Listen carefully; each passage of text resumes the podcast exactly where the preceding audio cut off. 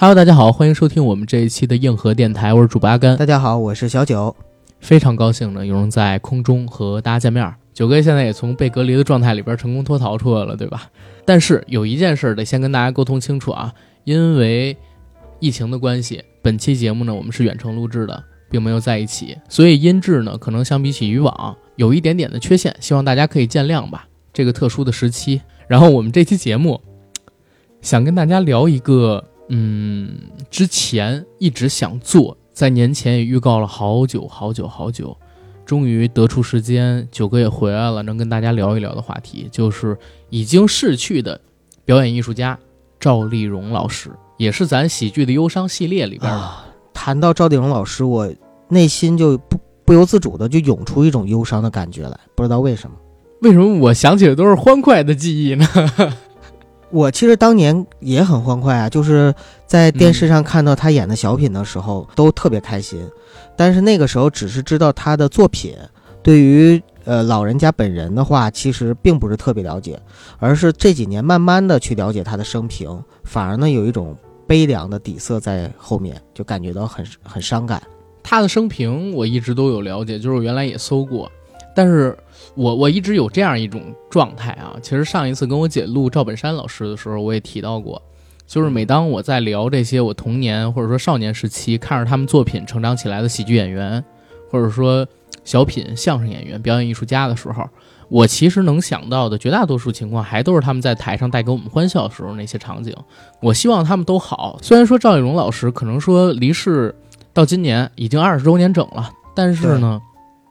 在我心里边留下来的那个印象，还是在舞台上和蔼可亲，特别像我外婆那样的一个老太太。当然，今天我们也会聊，就是赵勇老师的生平，然后他出生在哪儿，他经历过什么事儿，他的家庭经历过什么样的变故，是如何成为我们所喜爱的喜剧表演艺术家，踏上春晚的舞台，又在人生的末尾阶段里边经历了怎样的故事，我们都会聊。但是底色还是希望能够让大家开心起来。没错，没错，阿甘，我突然想到，为什么我会有这样的一种伤怀的感觉了？是因为今天下午的时候，我刚刚看了过年那个电影。过年那个电影，咱们可以放到节目的后半阶段去聊，因为如果你要聊赵勇老师的话，其实你要聊三部分。第一个部分呢是赵勇老师他的一个生平，第二一个部分就是赵勇老师他在春晚舞台上边的表演经历。第三个部分可能就是他在影视剧这方面的一个表演经历。影视剧里边，像电影，他演过三部《红楼梦》、过年、孝子贤孙伺候着。但是《红楼梦》那部片子，其实说实话我看过，我觉得拍的实在特一般。赵老师电影方面的代表作就两部，一部是过年，一部是孝子贤孙伺候着。所以电影主要是聊这俩。电视剧他演了四部。然后其中可能说最知名的就是这个《西游记》里边，他当时演了某一个王国的王后，好像是车迟国那一集，但是我也记忆的不是非常清楚了。你其实也不用聊他电视剧领域里边的那些作品，因为基本上啊看过的人我觉得很少。而在《西游记》里边，他是一个绝对的配角，对吧？所以电影领域主要就是聊过年跟孝子贤孙伺候着就行了。这两部也是非常经典的喜剧电影。在正式的节目开始之前，还是先给大家做个广告。我们节目硬核电台已经在全网各大播客平台同步播出，欢迎各位收听、订阅、点赞、打赏、转发我们。同时呢，也欢迎在微博和微信平台搜索“硬核班长”，关注我们的公众自媒体账号。同时呢，也欢迎到某一个神秘的平台，就那个杨贵妃最爱吃的那个水果的平台，去购买我们的付费节目。我们本周呢是刚刚更新了 SCP 基金会的付费节目，而在之前我们也更新了像是中国小奇人高晓松、中国奇人钱学森、人民朋克特朗普以及韩国三星李家、韩国总统的诅咒之谜之类的节目，欢迎大家去进行收听。同时呢，如果您想加我们的微信群，欢迎加群管理员 J A C K I E L Y G T 的个人微信，让他拉您进群，和我们一起聊天打屁。好，广告做完，进我们今天正式的节目。嗯，我先来介绍一下这个赵老师的生平，好吧，九哥。好的，好的。赵丽蓉老师呢，出生于一九二八年三月十一日，逝世于二零零零年七月十七日，到今年正好是逝世的二十周年。他是出生于河北省唐山市，所以其实我们对赵老师的很多印象都是他那一口非常亲切的唐山口音。一九六二年，因为参与了评剧《花为媒》的演出，被观众所熟知。六四年，在评剧《小二黑结婚》里边饰演三仙姑。一九八零年呢，在评剧《杨三姐告状》当中饰演养母。后来这部片子呢，也被拍成了电影。一九八六年，他当时呢参与了刚才我们所提到的《西游记》里车迟国王后这样一个角色。八八年，六十岁的他首次登上春晚。九一年，凭借过年中的母亲一角。获得了当年度的东京国际电影节影后，也拿到了那年的百花奖跟金鸡奖。这儿要说明啊，就是赵丽蓉老师是中国真正意义上第一个 A 类的国际电影节影后。第一个影帝呢是张艺谋演的老井，也是东京国际电影节。第一个影后就是赵丽蓉老师所演的《过年》。一九九二年，他再次登上春晚，并在随后的几年当中佳作频出。其中呢，是以一九九五年在央视春晚当中主演的小品《如此包装》最为知名，获得了当年度春节联欢晚会的小品一等奖。一九九九年，他最后一次登上春晚。表演了小品《老将出马》。二零零零年七月十七日早晨七点三十分，因为肺癌逝世，享年七十二岁。这是赵丽蓉老师的一个很简短的生平，对吧？我们做了一个介绍。其实大概我们的听友朋友也能听出来，她的人生是分成三大块。她是一个评剧演员，而且可能说还是一个很知名的评剧演员。被观众所认知的很早，在六十年代初期的时候就已经知名于全国了。再有一个阶段呢，可能就是从六十年代到八十年代这一段呢，也就不跟大家提了。第三个阶段呢，就是在八十年代中后期一直到他逝世之前的这段时间里边，他成为了一个非常非常优秀的艺术家，表演艺术家，喜剧表演艺术家。就这三个阶段吧，对吧？对的，对的。而且真正家喻户晓、成为全国知名的赵丽蓉老师，一个可亲可爱的老太太，就是在一九八八年登上春晚舞台之后。这两天整理就是赵丽蓉老师的物料的时候，我突然有一种感觉，阿甘，我觉得她跟某一个人特别相似。你猜是谁？谁呀？我不知道。嗯，罗家英，就是她跟罗家英非常非常像。因为罗家英呢是以前就是越剧的一个表演艺术家，呃，也是童子功起呃出身。八岁的时候开始学艺。赵丽蓉老师呢，小的时候也是很小就开始学评剧。像罗家英呢，他是跟自己的叔叔啊，不是跟自己的爸爸和伯伯两个人一起学的艺。赵丽蓉老师呢是跟着自己的姐姐，她姐姐给她起的艺名叫赵丽蓉。罗家英呢是在。九四年国产《零零七》，还有九五年的大话西游这两个作品里边，因为非常出色的发挥，焕发了艺术生命的第二春。赵丽蓉老师呢，是之前做评剧，后来是在春晚的舞台上以小品演员的形式，以喜剧明星的形式家喻户晓。而且罗家英呢，他是患有肝癌，呃，赵丽蓉老师呢是患有肺癌。所以我就但人看来看去，人人人治愈了啊！这是是说明白啊。当然，都但是都罹罹患癌症嘛。就是我看来看去，我总觉得说，当我看到赵丽蓉老师的时候，我我脑海中就有罗家英老师的影子。其实为什么要做这样一期节目，是因为就在节目录制开始之前，我跟九哥聊的。我说在春节前夕，当时呢我已经回家了，没事儿干，晚上看电视，正好播到了湖南台的《天天向上》。那期的《天天向上》呢，请了一些嘉宾过来，嘉宾里边有巩汉林老师，还有倪萍老师。既然巩汉林老师在，就不得不提到赵丽蓉老师。当时呢，是倪萍分享了一段1999年，当时她还在央视的时候，央视去采访赵丽蓉老师，到了赵丽蓉老师应该是海淀的一个故居，当时当然还不是故居啊，因为赵老师还在世，去跟采这样的一个小片段，大概四分钟左右。那个片段呢是从来没有对外公开过的。倪萍当时是说，年前他们拍了这段，但是拍完这段之后没多久，也就准备要上春晚，正要在播出之前，央视知道了赵丽蓉老师身患癌症的这个消息，这个项目就停掉了，再也没被拿出来过。等赵丽蓉老师逝世了，也没有再被播过。所以倪萍当时跟央视就把这个袋子给要走了，放在自己家里。那是第一次对外公开播放，讲的就是倪萍带了两个摄制组团队的一个摄影师，还有一个编辑吧。当时去了赵荣老师家里，叫他赵妈，然后两个人聊了会儿闲天儿。赵荣老师呢带他吃饭，最后聊了聊赵荣老师对于观众的一些看法。他说：“我是真心待观众，观众呢也真心待我，用真心换真心，这样才能获得广泛人民群众的喜爱。”倪萍当时在评价赵丽蓉老师的时候，就是在这个接受汪涵采访的时候啊，眼泪就流下了，说这是如此优秀的一个表演艺术家。对观众这么好，对身边的人这么好，因为赵勇老师也在那个访谈里边说，除了倪萍，像牛群啊、冯巩啊、巩汉林啊，然后丁嘉丽啊，他们这票人全都叫他妈，包括说六小龄童六老师也叫他妈，叫赵妈。这些人都是敬爱他的人品，喜爱他的性格，然后才会跟他这样的亲切，然后在他。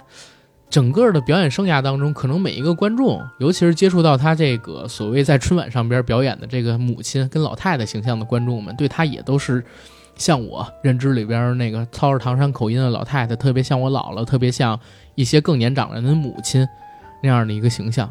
就这样的一个表演艺术家离开了我们。然后巩汉林老师又在那期节目里边分享了一个事儿，我也是第一次才知道，我不知道他以前有没有在别的地方讲过，说一九九九年。当时的那个春晚，赵荣老师其实是在正式录制前不到二十天，医院查出来他是肺癌晚期。当时这个消息告诉了巩汉林，告诉了赵荣老师的家人，也告诉了这个央视春晚组的一些工作人员，因为当时央视派他们去这个给赵荣老师做检查嘛。当时他们商定完了之后，说还是不要告诉赵荣老师这个消息了。因为首先，他为《老将出马》这个小品已经准备了超过三个月的时间，从十月份一直开始准备嘛，耗尽了很多的心力。再有一个呢，已经是肺癌晚期了，在九十年代末期，基本上你是没有任何条件去进行治疗的。最后的结果其实就是两个非常残酷的字儿：等死。所以医院当时呢是给赵勇老师开了止疼的药，开了一些缓解症状的药。然后巩汉林老师跟这个家属们一商量，还是没有告诉赵勇老师这件事儿，说还是等春晚结束之后再跟他沟通，让他去进行治疗，等等等等。所以赵勇老师自己知道自己得病了，但并不知道自己患的是肺癌晚期。嗯，登上了那一年的春晚舞台，然后奉献了非常精彩的表演，唱了《我心永恒》，唱了《心太软》，大家是丝毫没有感受到这个老太太在透支自己生命。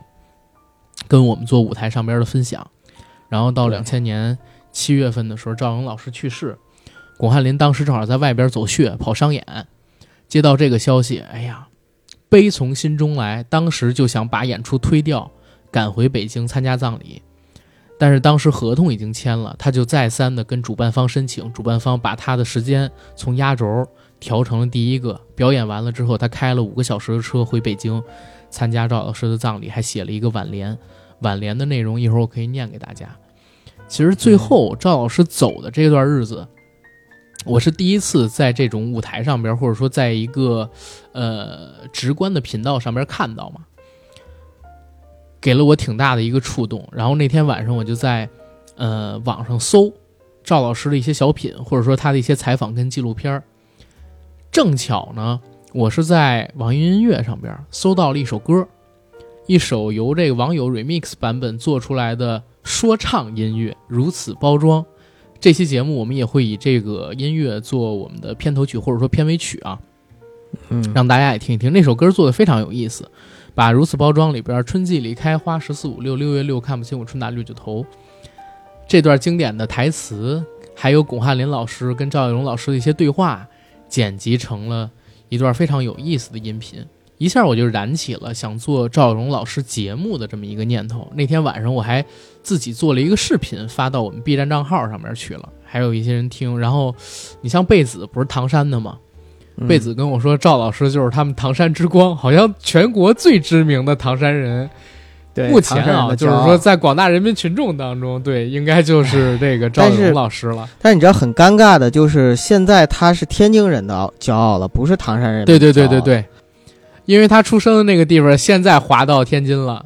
对对对，不过那也改变不了，因为毕竟这个赵勇老师说话还是唐山味儿嘛。对对，当时呢就燃起了想做赵勇老师节目的这个念头，然后一直拖到现在才做。其实说实话有点晚了。大家呢也别着急，也别生气，嗯，其实刚才阿甘呢说了，他之所以做这期节目的一个初衷，但是他在一开始跟我提说，九哥，咱们聊一聊赵勇老师吧。当时我是特别乐意去干这个事儿的，是因为从小到大，我对赵颖老师也有很深厚的情感。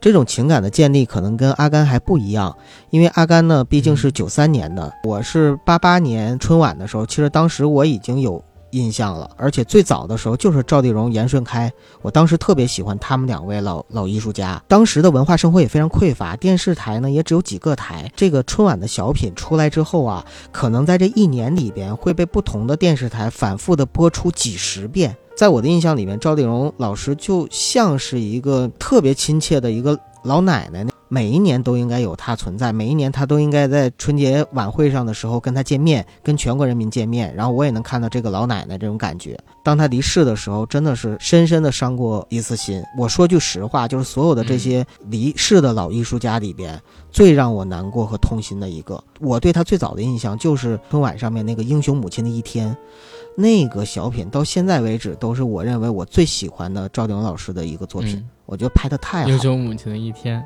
嗯，其实你最早的时候在节目里边提到过，哦，我都忘了，我有曾经提到吗？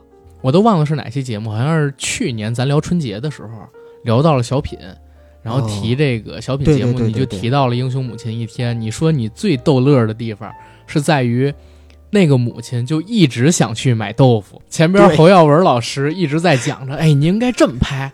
应该更伟光正一下，突出一下你儿子的这个英雄形象。你作为英雄母亲，你得讲讲史铁林是怎么教育他，在党的领导下，对吧？在这样改革开放的大环境里边，是怎么让他接受的这个爱国主义教育？没了，楼下的豆腐该卖完了。对呀，然后赵丽蓉老师就一直在想着怎么着把这人摆脱开。我赶紧下楼买豆腐去！你现在跟我说这点东西，不都是扯淡吗？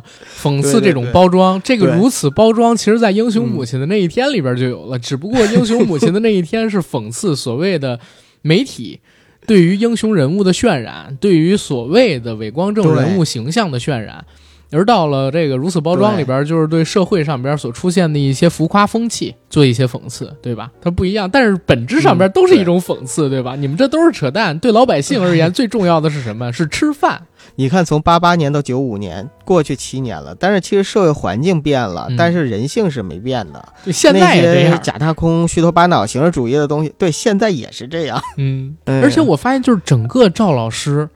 他的小品生涯所演出的几乎所有的作品，他的人物形象都是一以贯之的。虽然有的时候他是英达的母亲，有的时候他是那个准备下楼买豆腐的烈，那个不是不能叫烈士啊，英雄的母亲。有的时候他是一个从乡村走到城市里边去打工学习手艺，准备带回乡村发展地方经济的这么一个老太太。我不知道她是谁的母亲。有的时候呢，他是一个练功夫的老将，对吧？生了一个跟小鸡仔儿一样的这个儿子，怎么补都没补起来的母亲，而到了最后的时候，啊会唱《我心永恒》，会唱这个心太软，盘腿坐着让那个任贤齐在台底下鼓掌的这样的一个母亲。但是你别管是什么母亲，她所有的形象一以贯之的是什么？是一种中国人的朴实智慧。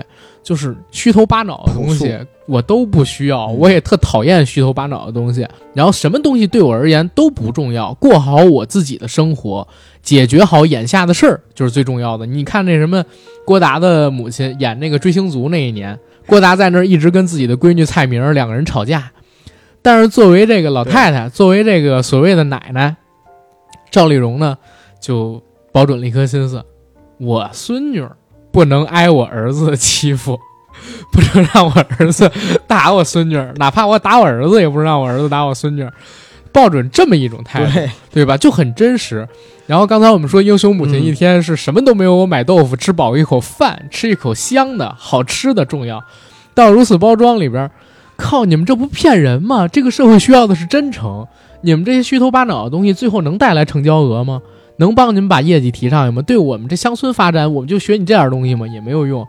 到这个功夫令里边，跟老将出马里边也是一样的，还是先解决最根本的问题，做好自己，自己本身的底子够硬，拿出来的东西大家才能接受。就是他一以贯之的人物形象是这样一个特点。所以这是大多数人喜欢赵丽蓉老师的一个地方，就是他小品其实到后边我我后期看啊，包括当年我其实最爱看的也是像九哥你说的如此包装啊、追星族啊什么这些早期的，最后的功夫令跟老将出马，其实我都不是那么爱看了，因为本子实在太弱。没错，但是赵丽蓉老师这个形象太好了，那时候不就有人评价吗？说赵丽蓉老师不逝世，陈佩斯老师不受打压。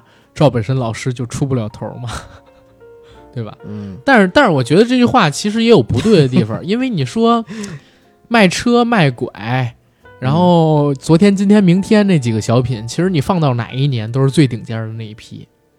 这个话其实也不对，就是有人说他们不离开赵老师没法出头这句话，只能说是群雄并起，竞争会更激烈。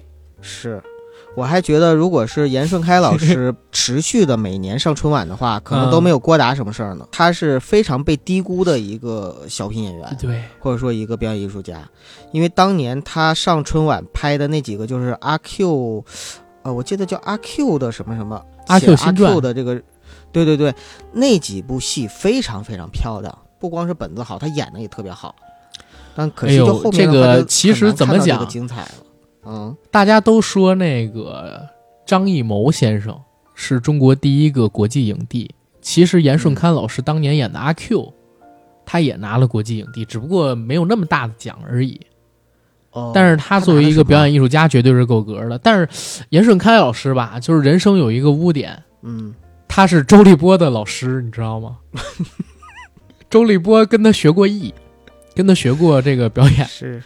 所以这是他人生的一个污点，但是他收这个学生其实收对了，因为在严顺开老师最后卧床到离世的那段时间里边，没有什么人，不能说没有任何人，没有什么人去看他。对对对，他去世了，也只有周立波发了一条微博，深切的怀念严顺开老师，包括严顺开老师他的子女也说，说周立波在严顺开老师得病那段时间，本来正好是卷入了那个所谓藏毒风波嘛，他还特地跑过去看望了几趟。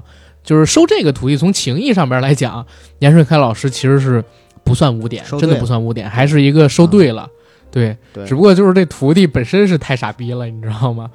人严顺开老师又能演悲情的，又能演俗的，又能演雅的，不是非得喝咖啡的，对吧？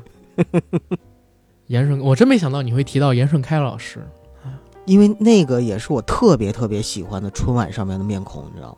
嗯。不过后来他就没怎么出现，他还是还是影视剧这块儿，对对吧？春晚这一块儿他没没有太参与。玩票的性质。哎呀，这么一说的话说不完，太多。要是能够多创作几部作品，可能能给人间对留下更多精品。没办法，现在的人间精品就是大张伟嘛。是，人间精品大张伟。刚才走过场的说了一下那个赵勇老师的作品，一会儿我们详细分析，还是再给大家说一下这个赵勇老师生平，因为作品可能大家了解比较多，生平了解比较少。赵勇老师他的一生，其实我觉得真的可以惯用陈佩斯老师说的那句话，就是喜剧有一个悲剧的内核，他整个人生经历就跟这句话有很强烈的印证。我们看到的都是乐观向上的那么一个老太太，但是她的生活真的是很苦痛的。二八年三月十一号的时候，赵勇老师他就出生了嘛，出生在河北唐山，当年还是河北唐山。对，他跟舞台，呃，结缘也很早。最早的时候，他还没记事儿呢，可能说一两岁，就跟着自己家里边人上戏台。等到他六岁的时候，就有意识了，正式开始登台。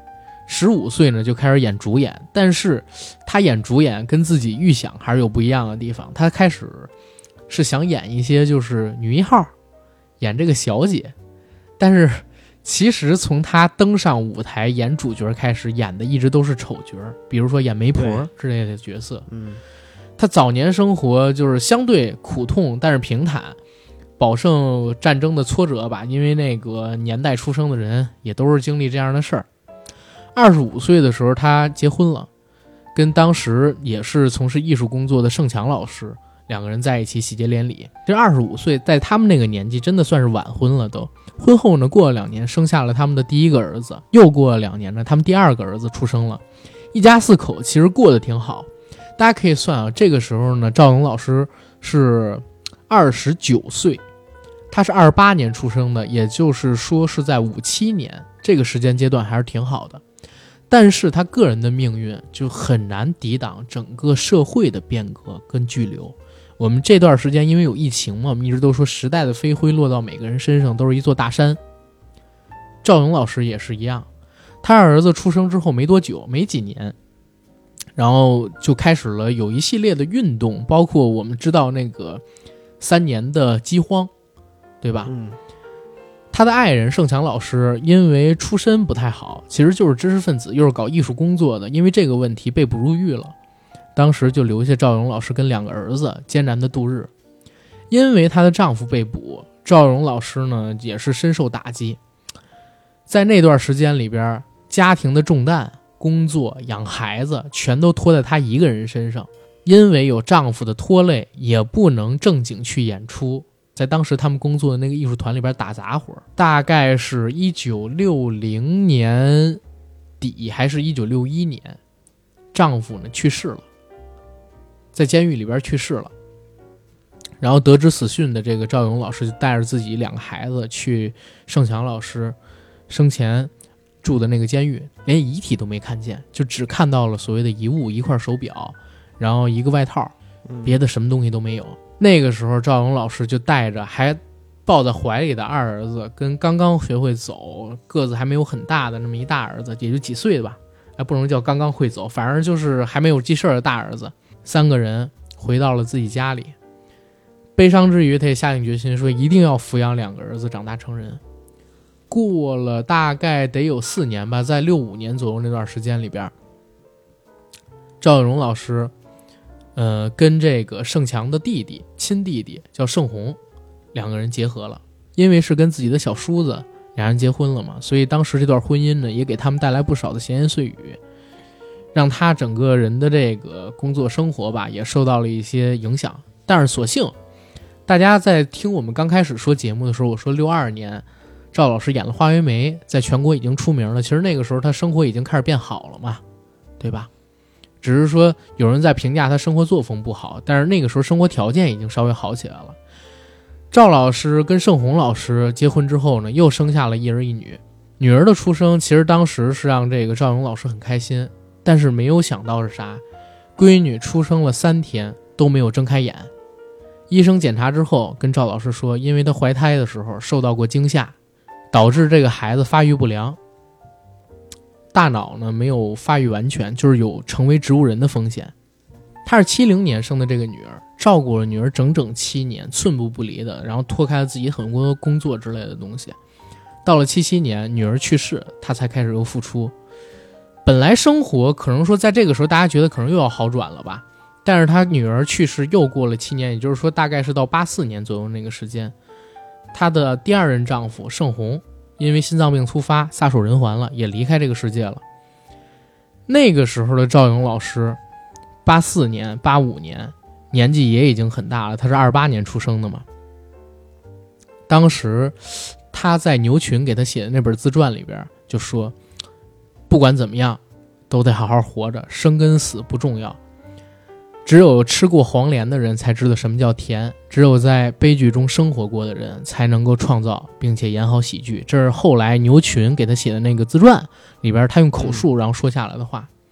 对，赵勇老师就从这之后开始，大概是参与了《西游记》电视剧的制作，接着开始演评戏，然后呢出演了我们所熟知的这一系列的小品。一直到他去世，其实他的晚年生活相对而言还是比较幸福的，还是比较幸福的。但是，人生的前大半段时光吧，刚才我念了一下，可能说其中某一件事砸到很多我们听友，或者说我跟九哥这样的人身上，都是很痛苦、很痛苦的一个经历。他经历了那么多，经历那么多次，还顽强的、快乐的。嗯，生活着还把快乐带给了我们，真的是一个坚强的人，也是一个值得我们去喜爱、去尊敬的这么一个喜剧演员、表演艺术家。也可能就是因为生活给了他那么多苦难，所以在六十岁之后，当他登上春晚的小品舞台的时候，他给人的感觉就是在他的人生中有很多的智慧，看过了很多事情之后，然后沉淀下来的对，九哥刚才说的这个，其实就是我们最早的时候节目里提到的嘛。赵荣老师他在看透了这一切之后，心里那份平静跟洒脱，还有淡然，对一切他都洞悉了。嗯，然后咱们可以就是详细的聊一聊这个赵荣老师的小品了。咱赶紧回到赵荣老师带给我们欢乐的那些作品里边去。九哥，你最喜欢的小品是《英雄母亲的一天》，对吧？对，就是 A Hero to a Mother's Day。哎呦我操，还有英文。这个小品是你最喜欢的小品，但其实它并不是赵永老师第一个小品。赵勇老师第一个上春晚的小品叫做《急诊》，是他和尤本昌老师一起合作的。对，《急诊》这个小品，其实你知道吗？就是录节目之前我都忘了这个小品。我不知道听友朋友们还记不记得演的是啥？演的是赵勇老师跟尤本昌老师带着自己的这个应该是孙子还是外孙子，很胖的一个小男孩。嗯，然后到医院里边去看病，结果最后人家大夫说这小男孩营养过剩，这么一个故事，俩人在这里边还比，其实也是在讽刺，在讽刺就是小皇帝这一代人嘛。当时你们八零后就被社会上边的人称作是小皇帝，独生子女嘛，家里边至高无上的存在，三对夫妻一个孩儿，对吧？姥姥姥爷、爷爷奶奶、爸爸妈妈，然后一个孩子。就是六口人为一个人转，哎，九哥，你们家是不是也是这种常态？呃，我们是四口人，因为我爷爷奶奶和姥爷去世的都特别早，顶多就有个姥姥带着。呃，小时候没享受过六口人围着一个人转的待遇。但是你知道，你刚才说到“小皇帝”那个词的时候，我真的有一种就是，呃，时光穿越的感觉，因为很久没有人提这个词儿了。但是在我小的时候，真的对于八零后的称呼就是小皇帝，啊，对独生子女这一代，因为他很多很多的孩子独生子女确实在家里就是小皇帝，而且那是新中国成立之后第一次出现溺爱孩子，然后出现各种社会问题的那个时候。对，大家有物质了吗？对，其实九哥，我跟你讲，你比我幸福，我从小到大都没有享受过，就是 四个人围一个人转这种感觉。为啥啊？互相羡慕。因为你像我还羡慕你有个姐呢。不是，因为你像我姥姥姥爷去世都非常早，就是可能说五六岁他俩就都没了。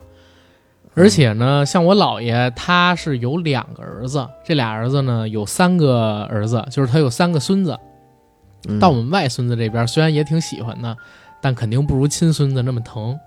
到了我爷爷奶奶这边呢，之前节目里边好像我跟你讲过，就是咱们俩的爷爷很像，对，而而且啊，我爷爷是属于那种跟他闺女特别好，跟他儿子特别差的那种，所以跟我还有我姐也不是很亲。而到了我们家里呢，我爸是属于特别重女轻男的那种，我从小就感觉自己从来不是小皇帝，自己就是没人没人管、没人疼、没人爱的那个叫什么呢？呃，历史上有没有这样的英雄人物啊？我小的时候真的真的，爸爸妈妈曾经告诉过我，我是被捡来的，亲生的。好多次，我自己一个人默默的在被窝里流下了眼泪，就是因为在前 二十秒或者前五十秒，我的母亲还有我敬爱的父亲以及我的姐姐跟我说：“小什么什么子，你是。”咱爸咱妈，你是我跟你妈，你是我跟你爸，在某一天，然后回家的路上，在垃圾桶里，在石头堆里，在马路边上捡来的一个孩子。我算明白什么叫挫折式教育，真的把我给当时难受的呀！我真怀疑自己是捡来的，你知道吗？而且特别气是在哪儿？我不知道我姐小的时候有没有这么被说过。应该不会，应该不会。他应该没有一个比自己大四五岁的一个哥哥姐姐跟他讲这种故事，你知道吗？就是一般孩子受到的都是父母的双重伤害。跟你说你是捡来的，我是三重，我是三重伤害。哎呀，这这个扯远了，还是回到这个赵勇老师。这是赵勇老师第一次登上春晚，但是其实《急诊》这个小品。评价没有那么高，在当年那个众神竞技的年代里边，这个小品虽然说很不错，但是在那个年代里边，只能算得上是平庸，正常发挥，正常操作。哎，他第一次引起大家关注，就是你说的那个英雄母亲的一天。现在好多台词都能让人记起来。啊，你知道为什么吗？阿甘，急诊啊，相当于就是一个普通的作品。但是呢，英雄母亲的一天当时是，哎，你你不能这么说啊，九哥，就急诊这个作品拿到二零一零年以后的春晚舞台上面去，秒杀所有。啊我，你没明白我的意思。我说的作品就是说，他就是写出来一个本子。但是呢，英雄母亲的一天呢，是石林和葬礼，就是这两个编剧呢，专门为这个赵丽蓉老师量身定做的。他当时是看了那个就赵丽蓉老师表演的评剧《杨三姐告状》和《花为媒》，看了之后呢，就觉得哎，这个赵丽蓉老师表演的特别好，又滑稽又幽默。但是呢，这个背后还有一种很质朴、很含蓄的感。那种感觉，就因为这样，所以写这本儿的时候，当时就想的是赵玲老师为他做的这本儿，而且呢，就是做了这本之后啊，一开始的时候是跟赵丽蓉老师配戏的是一个不知名的青年演员，这个青年演员演的不好，也我也咱也不能说不好，反正就是赵老不满意嘛，就总觉得那个节奏啊、点儿啊什么上面都不一样啊，所以后来呢，就又找了侯耀文老师，然后侯耀文老师是。来救场或者说救火的，结果在救火的时候，跟赵勇老师两个人就相当于是给救火了，配合的，对，哎，就产生了那种奇妙的化学反应。所以这个作品相当于是人出戏，所以为什么一下子就火起来，就是这个原因。然后这是赵勇老师第一次大火爆火的小品，后来大概是过了三年，他又再次登上春晚舞台，就是九二年的时候了。因为像是这个九零年、九一年，他正拍戏呢，拍了我们刚才说那过年。他第三次回到这个春晚舞台，演的就是《妈妈的今天》，那是我人生中第一次知道探戈、堂哥这这种跳舞的舞步，那叫那叫探戈啊，探戈。这什么？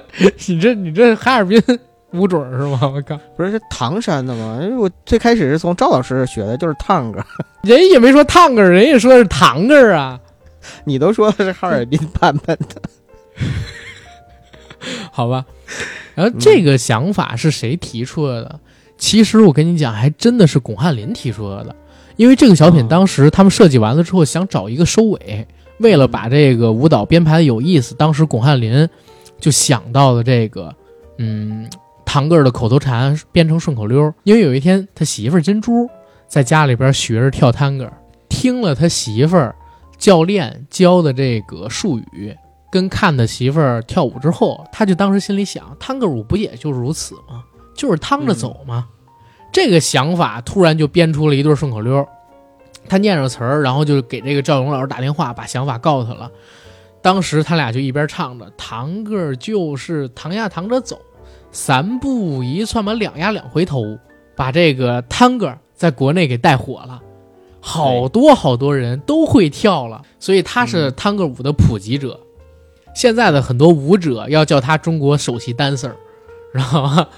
不单是中国首席女 rapper，还是中国首席女 dancer。赵勇老师好多作品都是人老心不老，老将玩潮活，对吧？对对对对对。你说咱们刚才说这探戈是一个，然后抢着又去忆苦思甜吃窝头也是一个事儿。这就是九四年他演的那个饺子，对吧？吃饺子。九四九三年的时候，他还唱了一个《星星点灯》，对，就是为了塑造这种反差感。一个在大家看来貌不惊人的老太太，已经该跟时代脱节的老太太，在玩最新潮的那票东西，它本身就符合喜剧的元素嘛，错位嘛。没错。而且我还记得，就是在那个吃饺子里边。他是讲什么呢？大家对大鱼大肉吃腻了，以前说永远都不想再吃了的窝头，吃起来是那么香甜。那个时代就有王敬泽了，就像我前两天看到一段子似的，说二零二八年，王敬泽经过不懈的奋斗，终于成为了一位科学家。他研究出了时光机，在和工作人员打点好后，毅然决然地踏上了回到二零一零年代。那个被下放到《变形记》节目里的自己所身处的环境里边去，因为他要阻止自己吃下那一碗饭。当他到了《变形记》的节目现场，主动跟摄制组人员要求与年少时的自己相处三十分钟，结果三十分钟之后，《变形记》节目组的人员拍到了两个王敬泽同时吃米饭的场景。然后那个段子底下有神评论，你知道吗？说二零二八年，王静泽为了阻止自己跑到过去，跟少年王静泽同时吃那碗米饭，又穿越回去一次，结果发现三个王静泽在吃炒饭。然后二零二八年，王静泽为了阻止阻止回过去，阻止少年王静泽吃炒饭的那个王静泽。又穿越了回去，结果发现四个王静泽在吃炒饭。然后，二零二八年的王静泽为了阻止穿越到过去的王静泽去吃过去的王静泽吃的过去的那个王静泽吃的过去的王静泽那碗炒饭，又穿越了回去，结果发现五个王静泽在吃炒饭。就是一个俄罗斯，你还要继续下去吗？我不需要继续下去，我主要就是为了要讲，在那个年代里边，赵永老师已经先提前告诉我们什么叫做真香定律了。他是一个非常超前的人。我记得它里边有那种，就是正说着呢，说，哎，你这破窝头有啥好吃的呀？怎么怎么样？我们都吃够了，吃伤了。结果转头就，哎哎，这京棒子面的，我再吃一口，栗子面，瞬间，呃，转瞬真香。嗯，转瞬真香。我还记得那个台词。他说：“这窝头有啥好吃的？呃，怎么东北味儿？这窝头有什么好吃的？就这东西，我一辈子不吃它，我都不想它。往自己嘴里边塞了两口之后，啊，我说，哎，这这这怎么跟当时这味儿不一样啊？他老伴儿拿了一口，哎呀，人家这棒子面细，他又吃，不对，这是栗子面的，不是当时咱这味儿，这比咱当时吃的甜多了。咱那会儿哪有这么香啊？然后当时他演的那个儿子那人说，哎，啥？妈，您说香？”我我我我我没说，哎，怎么又是东北味儿？我操！他就已经提前告诉中国观众，就是什么叫做真相定律了。再到后来，其实就是赵勇老师的巅峰之作。在我看来，什么巅峰之作？就是《大公奇遇》跟《如此包装》这两个小品，放到任何一个时间阶段都不会过时，实在是太好了，而且奉献出了无数的经典桥段、经典台词、经典唱段，甚至还有经典动作。对吧？你看那个如此包装里边，啊，春季里开花，十四五六六月六，看不清我春打六九头，这么包装简直太难受，我张不开嘴儿，我跟不上六，跟不上六，你说难受不难受？你说难受不难受？对吧？这个小品当时拍的时候，还有一个很有意思的事儿呢。我得到的消息呢是说，赵丽蓉老师这个剧本并不是他自己找人写的，而是当时春晚导演拿着小品找到他的。这个小品就是为了他跟巩汉林量身定做的，所以他就邀请巩汉林说再度合作。可那时候呢，巩汉林老师正在拍一部主演的电视剧，没办法腾出档期，只能放弃跟他合作的机会。可是没想到，就在九月底十月份的时候，那个电视剧导演呢得了重病，拍摄工作被延期了。巩汉林得以参演小品《如此包装》，一下也火起来了。嗯，这戏大家可能还记得，就是一个。老的评剧演员找到了一家包装公司，要拍摄评戏的 MTV，然后引发的一段故事。在这个小品里边有好多的经典桥段，比如说当时取名叫麻辣鸡丝，对，嗯哼，说波鸡小丝、麻辣鸡丝。啊，对，还有这个刚才我唱的《春季里开花十四五六》，那个年代为什么会有如此包装？其实是因为随着经济的快速发展。然后九十年代初期的时候，包括八十年代末期就已经开始了啊，港台文化的涌入，整个中国的演艺行业突然之间呢就对接到了非常大的市场，是以三级跳形式的往上蹦。我还记得我妈他们提过一个词儿，我不知道九哥你听没听过，叫“九四新生代”。呃，是香港那边传过来的吧？不是，就是大陆传出来的，是九四年登上春晚。呃，里边有毛宁，有杨钰莹，有光头李进，有这个尹相杰，啊，我我真的我真是听我妈他们说这个的，是咋回事？有一年我们看那个 CCTV 三是哪个节目我忘了，他们请了九四新生代上来，我说九四新生代是谁？我妈说这你都不知道吗？我说我不知道。说九四年光头李进戴着一墨镜，半马半半半瞎子，然后上来唱了个歌，然后那个尹相杰唱了一个。纤夫的爱，其他几个也是唱的什么月落乌啼，不是不是，那叫月落乌啼总是千年的风霜，那是什么歌我忘了。就是当时他们这一批人起了，然后所以九五年的时候，我就一联想啊，我说九五年的时候为什么会出现如此包装这个小品，是因为九四年的时候九四新生代的出现给中国大陆的流行乐坛打下了一个强心剂，然后让大家了解到了什么是流行音乐。但是只不过是大陆这种流行音乐啊，然后立刻九五年的时候就来了一个讽刺的东西，就是如此包装，在讽刺这些把人物包装的不真实的一味求新求快的快餐经济。这跟现在我们去讽刺什么青春有你，讽刺蔡徐坤没什么太大区别，人家做的比咱们超前多了。没错，我我始终在想一个问题啊，就是为什么大家很喜欢赵丽蓉老师，就是因为可能赵云老师真的就是非常非常敬业。我听到过一个版本啊，说是呃当年啊在拍这个戏的时候，就拍这个小品的时候，赵丽蓉老师的那个腿啊是受伤了，他说实在不行的话我就打个封闭。但是我也要上，呃，因为我要把这个作品完成。然后当时呢，就巩汉林还有就是春晚的导演好像还劝过他，说那个就要实在不行就放弃吧，或者说实在不行咱今年就别上了。但是赵优老师还是带伤坚持，所以才成就了后来就有这个经典的一跪这个镜头。所以这个里边就能看出赵勇老师真的是非常非常敬业。这是一个说法。其实其实这个事儿我我觉得还挺逗的，是在哪儿？就在今天下午的时候。咱们有听友朋友听说，好像是六群还是几群？有听友朋友说，你们是要做赵丽蓉老师的节目？我说对。他说你们可以聊聊，就是赵丽蓉老师一九九五年带着伤上春晚，把这个表演演完的那件事吗？我说怎么又多一个版本？因为我其实，在准备物料的时候，我就已经听到了大概得有三个版本，呃，两个版本。然后在录制节目之前，九哥跟我说了刚才你那个版本，就是有三个版本。对。然后下午的时候。朋友跟我说，下午的时候，听友跟我说，还有所谓带着伤上春晚强行演完的第四个版本，这罗生门啊，你知道吗？而且我不知道哪个是真的是假的，我可以 跟大家说说这四个版本都是什么。我知道那个版本呢是赵老师本身有骨质疏松，然后他在排练的时候，就是大概从十月份开始排小品嘛，因为要一直跳舞，这个段子是一直有的。对。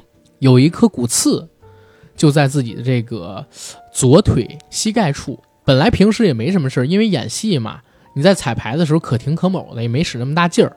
真演的那一天，劲儿使得太足了，导致那个骨刺啊发了，然后弄到膝盖里了。所以当时一站没站住，你看难受不难？受受，哎，就跪那儿了。后来得多疼啊！对呀，还是巩汉林过去。把赵老师给扶起来的，他不服赵老师站不起来。我听到的这个说法是巩汉林在，呃，汪涵他们那《天天向上》里边说的，所以应该是比较真实的。对对对，他说赵老师呢当时站不起来，他眼疾手快，做了一个临场的反应，把赵老师扶起来，说：“哎呦，您跳的太好了！”用这样一个接台词的方式，顺理成章的把赵老师站起来。但是赵老师站起来之后，就用右腿撑着使劲儿，他左腿已经撑不了了。明白。后来呢，也相当于是扶着他下的舞台。到了后台之后，立刻就送医院了。我天，这是一个版本。然后第二个版本就是九哥刚才你说打封闭然后上台那个版本。嗯。第三个版本呢是说赵老师做了手术，手术没有痊愈，然后就强行扛着上春晚。第四个版本就是我听到最邪乎的版本，是说赵老师腿有毛病。本来要做手术，为了这次演出把手术延期了，知道吧？把手术延期了，我就硬扛着，从彩排开始一直到演出，我就硬扛着我这个腿伤，然后表演。我觉得第四种是最不可信的，你知道吗？好像好像这四个版本其实不算是矛盾和冲突，它是一个版本，就是就是赵勇老师 他那个呃有骨刺。然后呢，腿呢就是受了伤，受了伤之后呢要做手术，这个手术就是封闭封闭手术，但是呢没做，啊，赵英老师说我宁可做封闭，我也要上，但是呢没做封闭他就上了，结果上了的时候呢在台上那个发作了，王汉宁眼疾手快把他扶了起来，其实版本可能是在不同的角度叙述的时候它有一定的出入，但是本质是一样的，就是确实赵英老师一定是当时。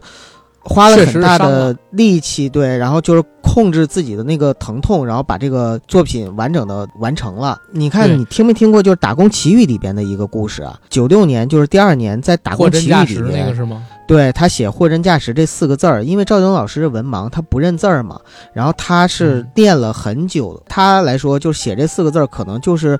照着这个画出来的，但是写的非常的苍劲有力，然后看着就像写过很多年书法一样。这个其实也能够体现出来他敬业。我们在每一个作品里边，可能都会多多少少的找到这样的影子。所以这也是为什么我我一开始说说，我总觉得就是我们为什么那么怀念赵鼎老师，就是因为在他身上我们看到的他对待作品、对待艺术，然后对待他的。观众喜爱他的这个观众的那种态度上面，是有太多太多值得我们现在的很多年轻的后辈学习，包括咱们俩去学习的一个地方了。所以好像那四个版本可以合为一个版本。对，呃，但是我觉得就是第四个版本真的不太可信，是在哪儿？春晚导演绝对不敢让一个有可能在台上出现问题的人让他演节目的，就是这个在任何层面他都过不了，因为这是一个全国直播的节目。你要是真是在台上啪腿折了，或者说如何如何，这个如果是有提前预知的话，他不可能让你上的。对对。然后刚才说到这个，呃，打工奇遇，九哥说的那点特别对，因为赵老师特地找了一书法家学“货真价实”四个字儿，他练了整整三个月，每天写几百篇，所以才把那四个字练那么好。但是最后正式演的时候还是出问题了，因为太紧张，把“货真价实”那个“真”。少写了一个横，对，它里边是两个小横，不是三个横，他写了两个小横，所以这是当时大家没有关注到，但是后来赵老师特别特别懊悔这件事情。在当时这个小品演完了之后，其实我觉得就是赵老师他的小品生涯已经到巅峰了。为什么到后边就特别难超越？因为我想了一下，你说从最开始跳个探戈，到后来新潮的有街舞。对吧？有说唱，然后甚至说唱还给你进阶了一版，从最开始的评戏说唱变成了那个报菜名跟谢东的那个笑脸合在一起的说唱，甚至还有加打碟，然后有加这个皮篓子给自己起英文名。再新潮的东西还有什么呢？就越来越少了。所以当时那两个小品绝对是巅峰。等再到后来，就是可能说，呃，功夫令。还有这个老将出马之类的那些小品里边，他唱《心太软》，虽然把《心太软》唱火了，但是在那个时候，大家已经对于赵丽蓉老师他表演这些有反差感的节目有一定的心理预期了，或者说有一定的承受能力了。对对。但是有一件事啊，就是这个这个我还真是后来我看年代秀的时候知道的消息，就是以前深圳卫视有一年代秀，会请一些大牌嘉宾做最后的这个彩蛋出现。小齐当时出来的时候，说他在大陆能红，啊，能在华语区成为最一线的歌手，要感谢两个女人。一个女人呢是王菲，再有一个女人就是赵丽蓉老师。说刚出道的时候在大陆认知度不高，因为王菲有一次在大陆录节目推荐了《心太软》，所以王菲相当于是宣传了她。而《心太软》这首歌。在春节晚会上边被赵丽蓉老师唱响，一下就被全国人民熟知了。镜头又给了小齐，小齐在下边鼓掌，当时还留一个长头发，就是他在那个《星语星愿》里边那个叫什么呢？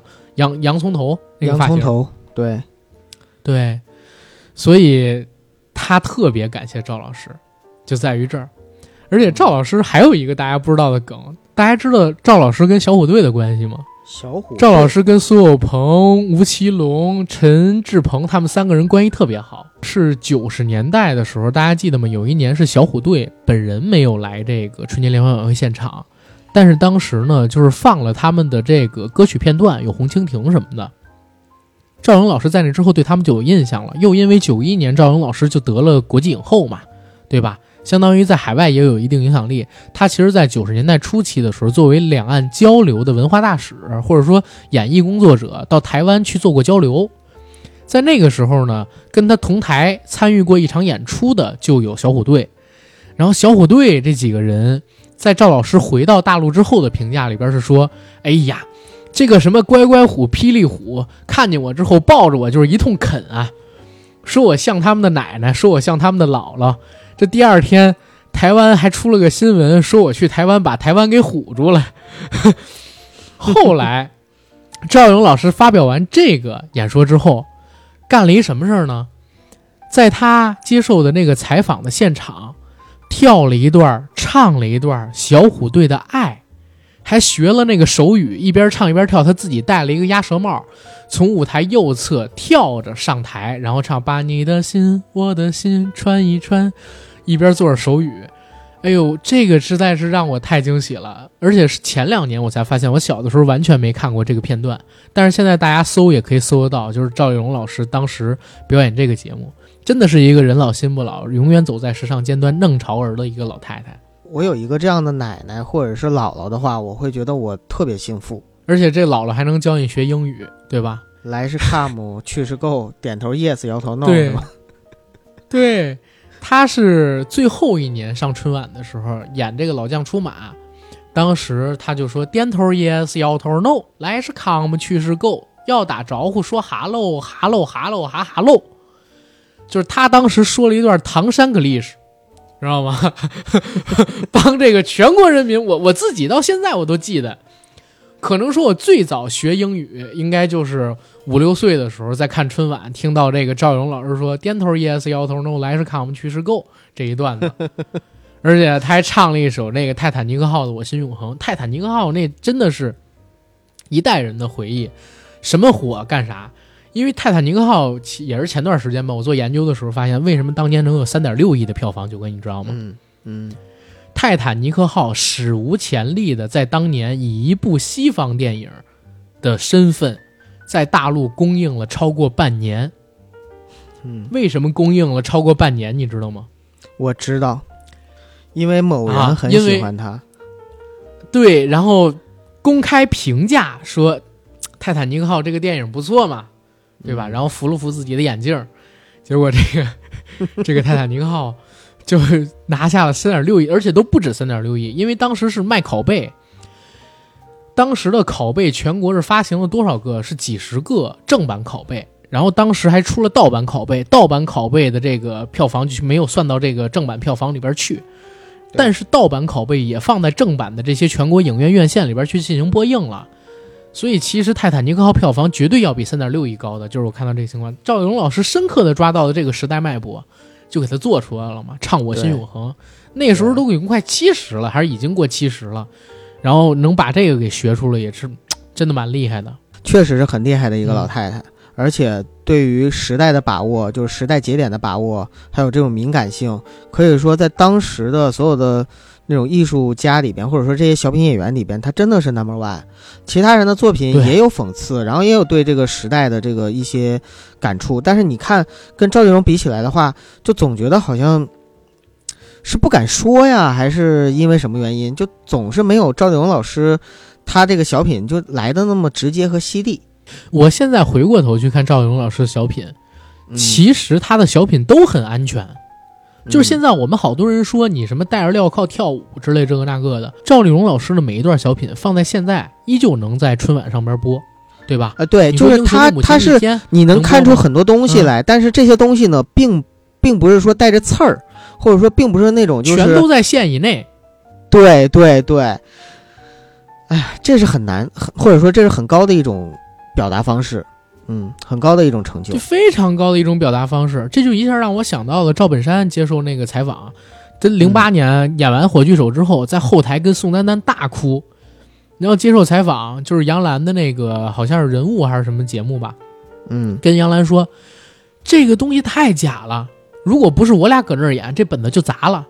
嗯，我最烦的就是这种命题作文，这辈子有两个作品是我自己最讨厌的，一个是《火炬手》。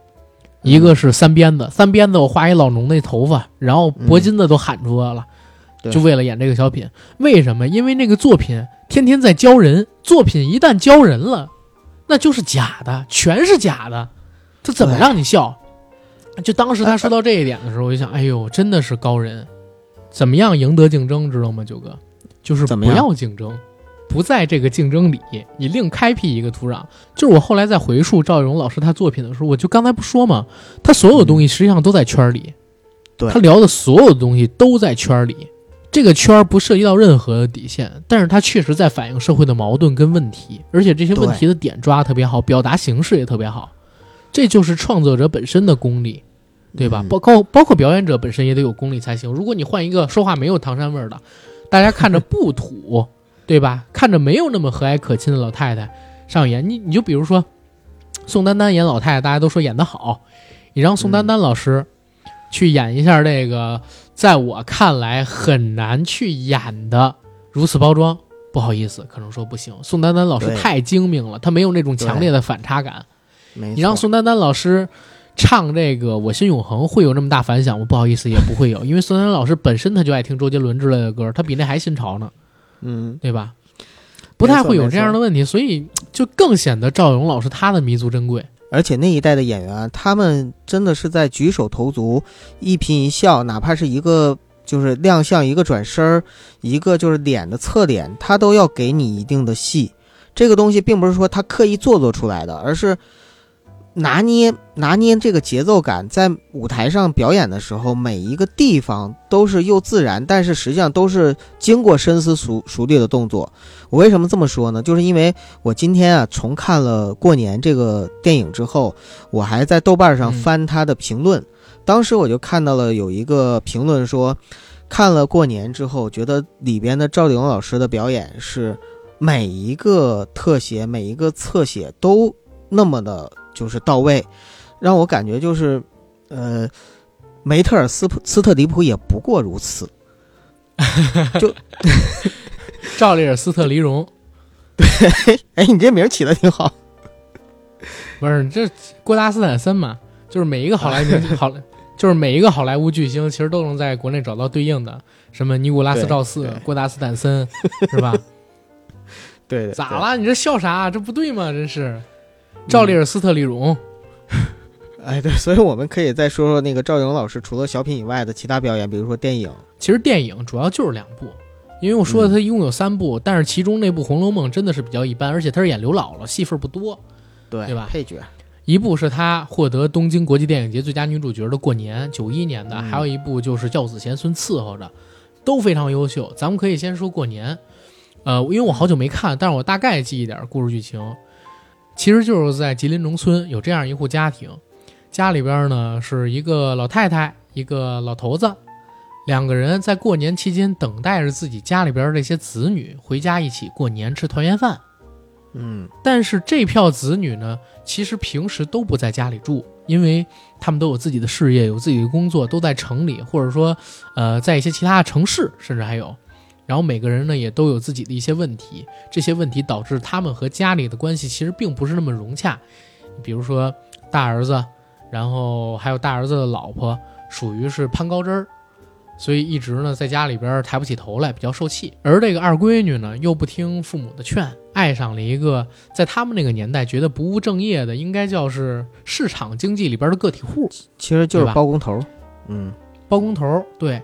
然后到了老三呢是。家里边的希望，一门心思好好读书，但是呢，读的特势利眼，有点像前段时间我们聊冯巩老师的时候提到的那个大民家的小弟，对，一门心思想考学，然后脱离开这个家庭，非常自私，只顾自己，不顾家里边的亲人，不讲亲情。他的那个小儿子有点像这样的一个逻辑。那父母在这个年里接触到这些从外面回来的子女，就产生了一系列的矛盾。到电影的最后。父母呢，把这票孩子们弄走了，自己呢也悲伤的离开了这个活了几十年的老家，到其他地方去生活了，对吧？这是过年。嗯，其实那部电影给我看完之后是特别深的悲哀，因为它讲述了一个什么样的问题，就是改革开放确实带来了物质生活的充裕，带来了生活水平提高，但是人与人之间的情感，人与人之间的那些。所谓的关联关系跟爱物，也都变得越来越强烈，好的特别好，差的呢，能让你想象不到的那种恶。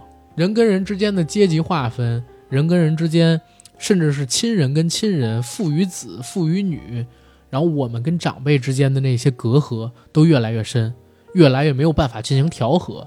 那是那个电影讲的最深最深的悲哀的痛。就是在那样的一个时代背景下呢，其实每一个人身上都有在当时的社会环境下的一种时代特质，但实际上呢，就是三个儿子两个女儿，包括就是儿子的媳妇儿也好，女朋友也好，女儿的女婿也好，就是他们每个人身上呢都有一些就是我们自己在自己生活中能看到的亲戚朋友的影子。这这些亲戚朋友呢，就是在过年的时候就聚到一起。就小孩子过年就是过个热闹开心，比如说拿点压岁钱玩啊，放鞭炮什么的，对吧？但是大人过年其实是过关，啊，里边会有各种各样的酸甜苦辣。各种各样的辛苦和不容易，各种各样的目的，怀揣着各种目的。你比如说这一家人，他过年的时候，大年三十老两口，结果其他的所有的子女全没回来，老两口非常生气，说那个最好一个不回来都好。但是等到初一的时候，大家都回来了，其实挺开心。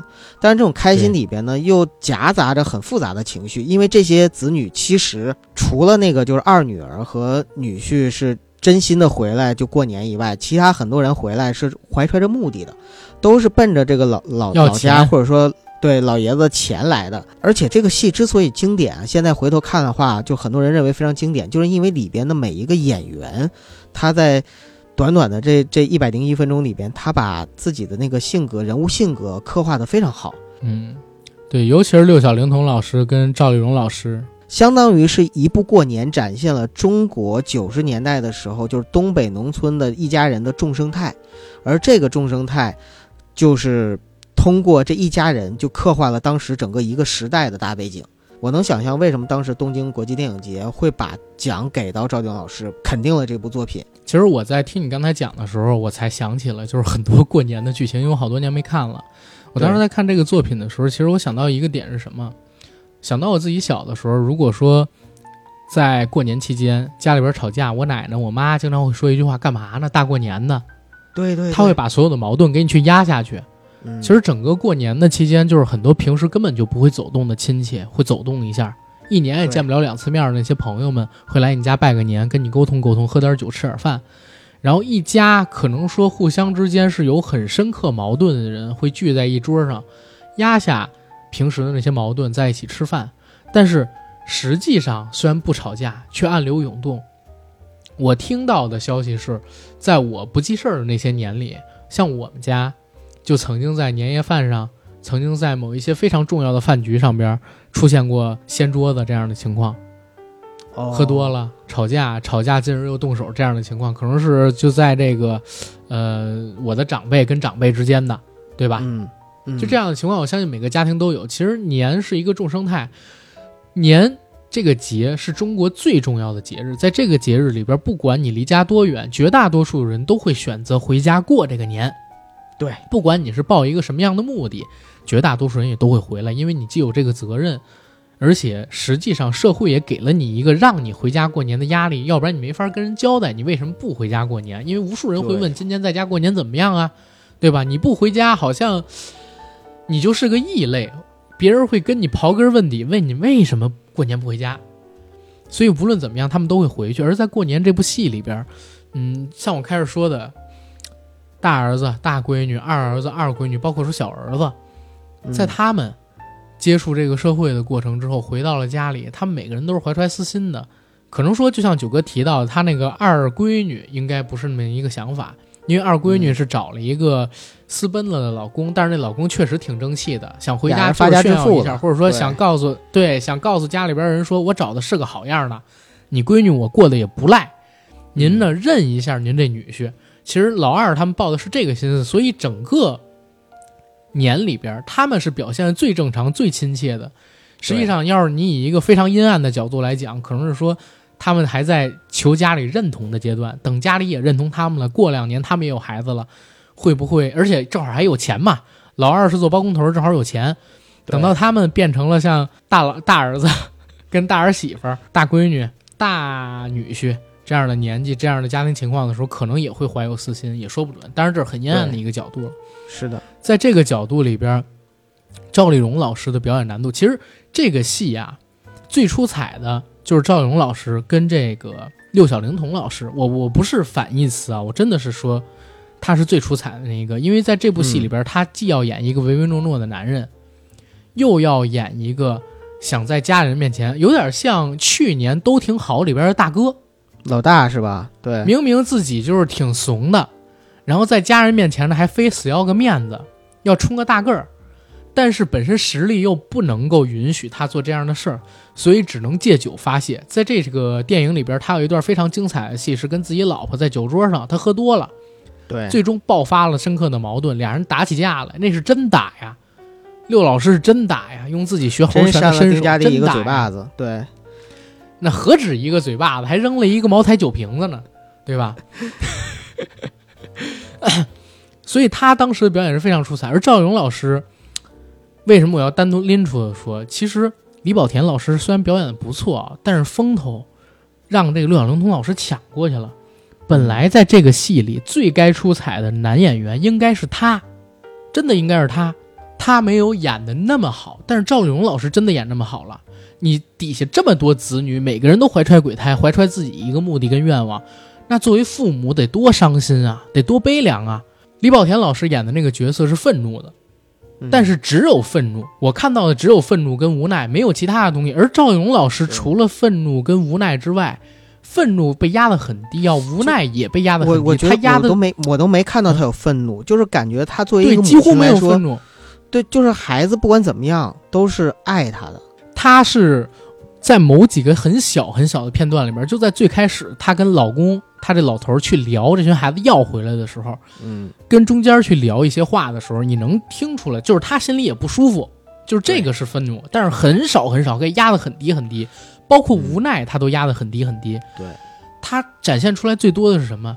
和稀泥，和事佬，他在调和自己的老伴儿。跟这些子女之间的矛盾，尽量在不惹老伴儿生气的情况下，满足这些子女对老伴儿的诉求，嗯，对吧？他也就是在我家庭里边说大过年的这个人，这个角色实在是太生活化了。对，而且他本身啊，就在里边的角色应该是年龄比李保田老师演的那个就是父亲的角色还要年长，所以还管他叫姐姐，包括李保田都需要他去哄。对，女大三抱金砖嘛，那个时候找一个比自己年龄大几岁的也很正常。在那部电影里边，就是我最后看到一个片段的时候，我是觉得赵勇老师演的太好了。就是在结尾，他跟李保田老师两个人坐上车，然后往外雪地里啊往外走，离开他们那个生活了很多很多年的那个家的时候，当时赵勇老师那个表情是木然，是木然。同时呢，你能感觉到有一种悲戚，就是。他挣扎了那么久，他调和了那么久的这个家，好像还是散掉了，散了，真的散了。对啊，好像还是散掉了。就是，所以他得那个奖真的是实至名归。这是过年，然后后边咱们再说那个孝子贤孙伺候着。等会儿在说孝子贤孙之前，我我最后说一句，就是那个在过年这部戏里边，因为它是一九九零年大年初一开机的，当时是在吉林的一个村子叫新财村。零下二十多度，然后我们看那个里边的背景就全是漫天雪景嘛，在那样的环境下拍摄的。当时呢，就是有一场戏，就一开场有一场戏是，呃，李保田老师给赵勇老师拔罐儿，就是有一个赵勇老师把那个上半身的后背、肩膀露出来，然后拔罐儿拔火罐儿这个镜头，当时特别冷，然后他这个拔火罐儿这个镜头呢，呃。本来导演是想让一个替身去演，但是赵勇老师没让。包括就整场戏，因为都是在大年初一的这个冬天，吉林寒冬里边拍的嘛。拍完这部戏之后，赵勇老师得了很严重的伤寒，最后还落下了一个肺气肿这样的一个毛病。到现在我都推测，就是九零年的这部戏让赵勇老师伤了肺，伤了元气，可能都是造成后来他因为肺癌去世的一个原因。其实《孝子贤孙伺候着》这个电影，我我的评价可能比过年还高。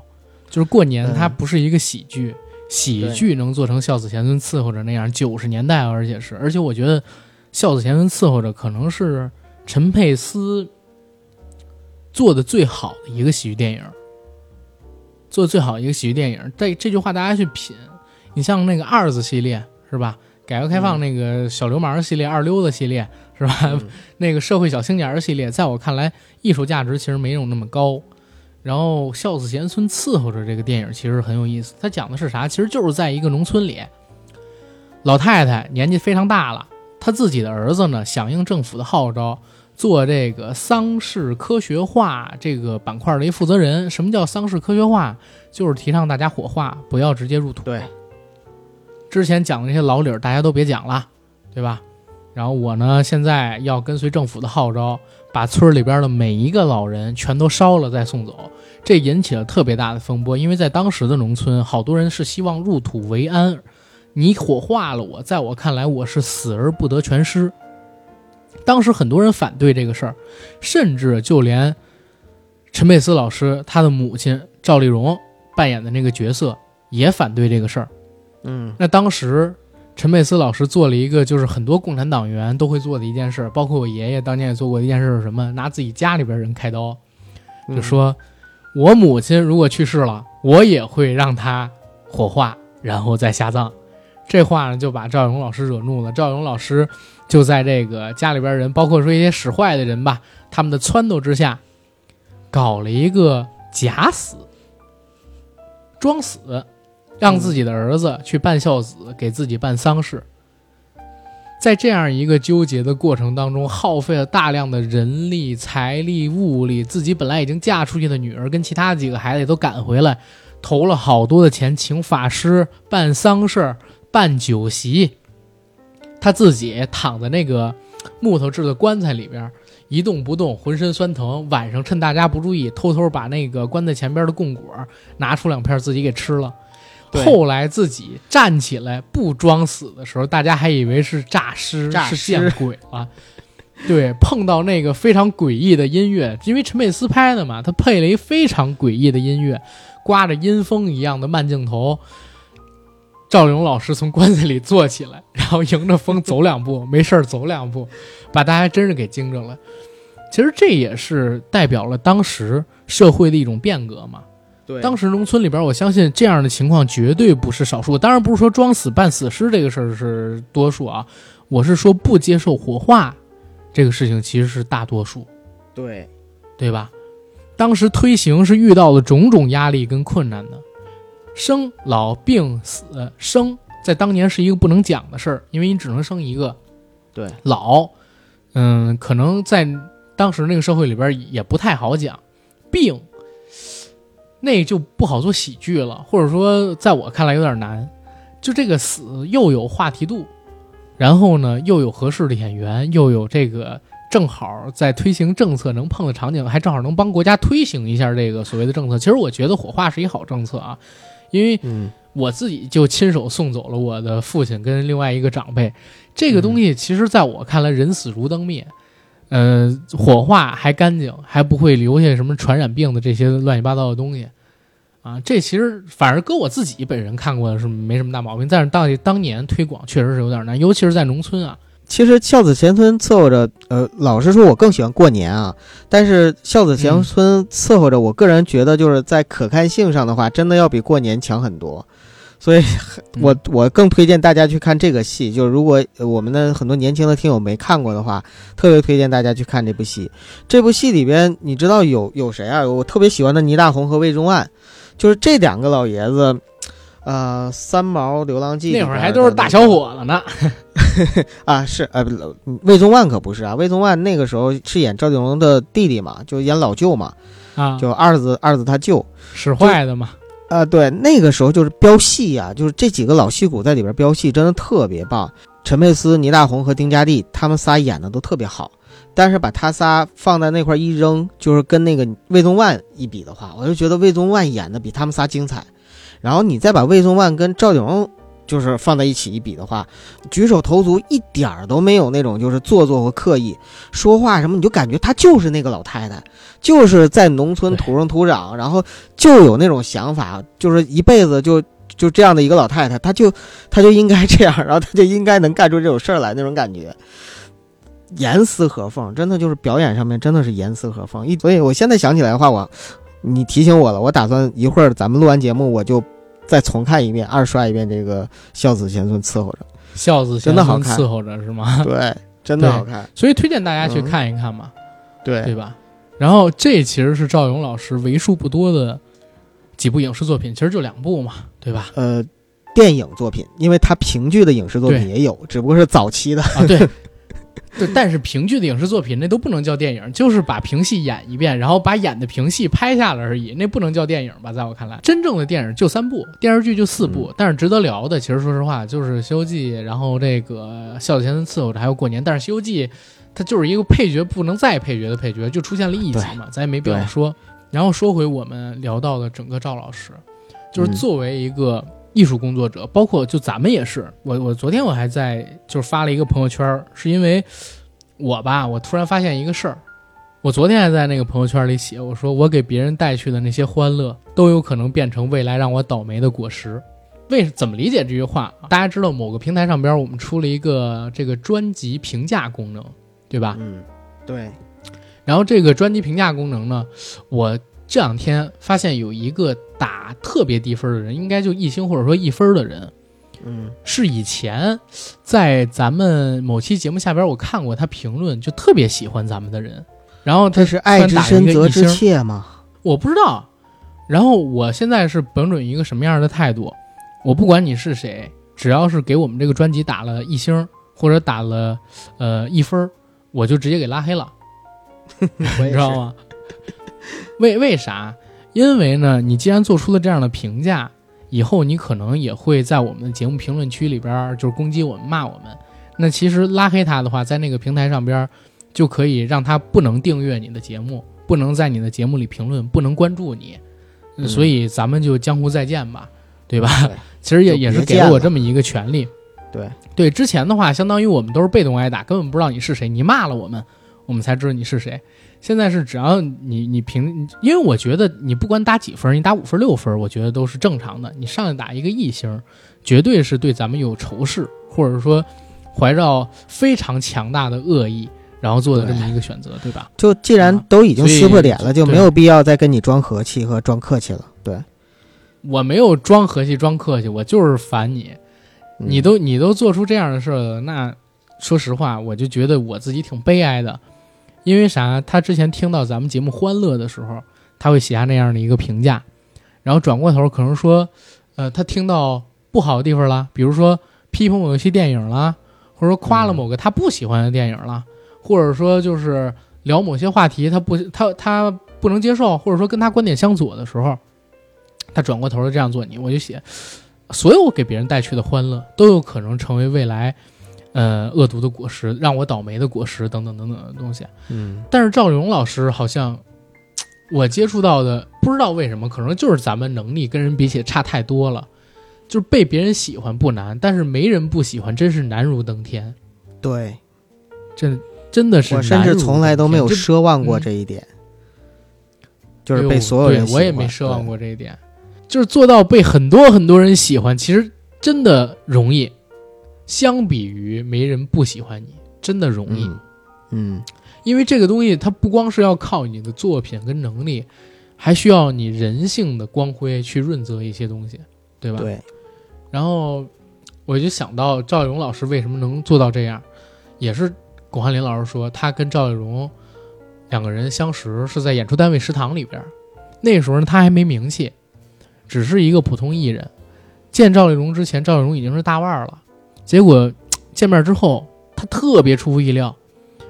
赵丽蓉老师就跟他说：“你就是儿子吧？”因为他们俩那时候决定要演小品第一次合作嘛。他说：“你就是演我儿子那人吧？”他没说演儿子，说你就是儿子吧。看见巩汉林还是就是挺不安的，他就说：“哎，吃吃吃，剧组的啊，不吃白不吃。”然后大家就都跟着笑。巩汉林一下哎，就跟这个老太太有了非常强烈的亲近感。就是在当时这个情景里，赵丽蓉老师接受倪萍采访的时候还说说，所有人跟他合作过的丁嘉丽也好，六号灵童也好，牛群也好等等人叫他都叫赵妈，包括说倪萍，他跟倪萍关系最好，倪萍也叫他赵妈，嗯，包括很多观众在当年也是叫他赵妈。赵丽蓉老师出殡那天，对对。赵荣老师出殡那天，有三万多人自发聚集在八宝山公墓给他送行，然后有人拉着很长的横幅，上边写着“沉痛哀悼杰出人民表演艺术家赵荣老师”，就是能达到这样的演员，我见过的啊，好像只有当年我看这个马三立老爷子，嗯，办告别演出的时候，把那个整个体育馆坐的人满为患，上边随便说一句“我值得吗”。哦，山呼海啸那样的掌声，就我只有见过那一份儿，赵丽蓉老师是第二份，然后我再也没见过。包括那个牛群，牛群主编写的那个书，叫“今天你笑了没有”，嗯然后给赵丽蓉天堂的问候，然后写了俩字儿叫“笑妈”。然后封面是那个赵丽蓉老师握着拳头向大家问好，然后咧着嘴戴一个眼镜正笑着那么一个照片，看起来特别和蔼可亲。我也打算拿来做我们这期节目的封面。巩汉林老师还给这个赵玉龙老师写了一个挽联，这个挽联我写的就是不是什么我写的，这挽联我觉得写的也很好。他写的是艺术千古绝唱，美名万世流芳。我觉得这个可能说有点夸张，但是艺不术夸张，虽然做不到千古绝唱，但是在他同时代里给千万人带来欢乐。美名不好说万古流芳，但是在他逝世的时候，有上万人为他哀悼。他的美名呢，在我们这些成长的时候，看过他作品的人心里边，永远都留下来了。我认为一个人就是对他最好的评价，其实真的是看他身后，就是在他身后，别人对他的态度和评价，有的时候是能够反映出他这个一一个人一生的成成就。赵子龙老师他给人的印象，在生前永远都是那样朴素和慈祥，对，离世之后这么多年来，就已经二十年了，就是没有骂名。真的当得起就是人民爱戴的艺术家这样一个称号，这个是特别特别难得的，所以也非常值得我们去缅怀和敬仰。嗯，对，有人活着已经死了，有人死了永远活着，有人活着活着就活成了一块碑。这赵老师就属于第三种，真是活成了一面碑。他接受采访的时候跟倪萍说那话，就是我们节目开始的时候说的那个：“我以真心待观众，观众也真心待我。”真的是他一辈子的座右铭。到临死，或者说他死之后，我们大家对他印象，他都是真诚的，他是真心待我们的，我们也真心待他，怀念他，对吧？嗯，所以我觉得这期节目咱可以聊到这儿了吧，九哥？对，可以了。也希望所有的听友朋友，如果是比较年轻，之前呢，嗯，没有好好接触过赵鼎老师作品的，您去看一看，真的，到现在为止，就是嗯你再看的话，也会很好看的。大家去看看吧。嗯，然后下期节目再见，拜拜。拜拜。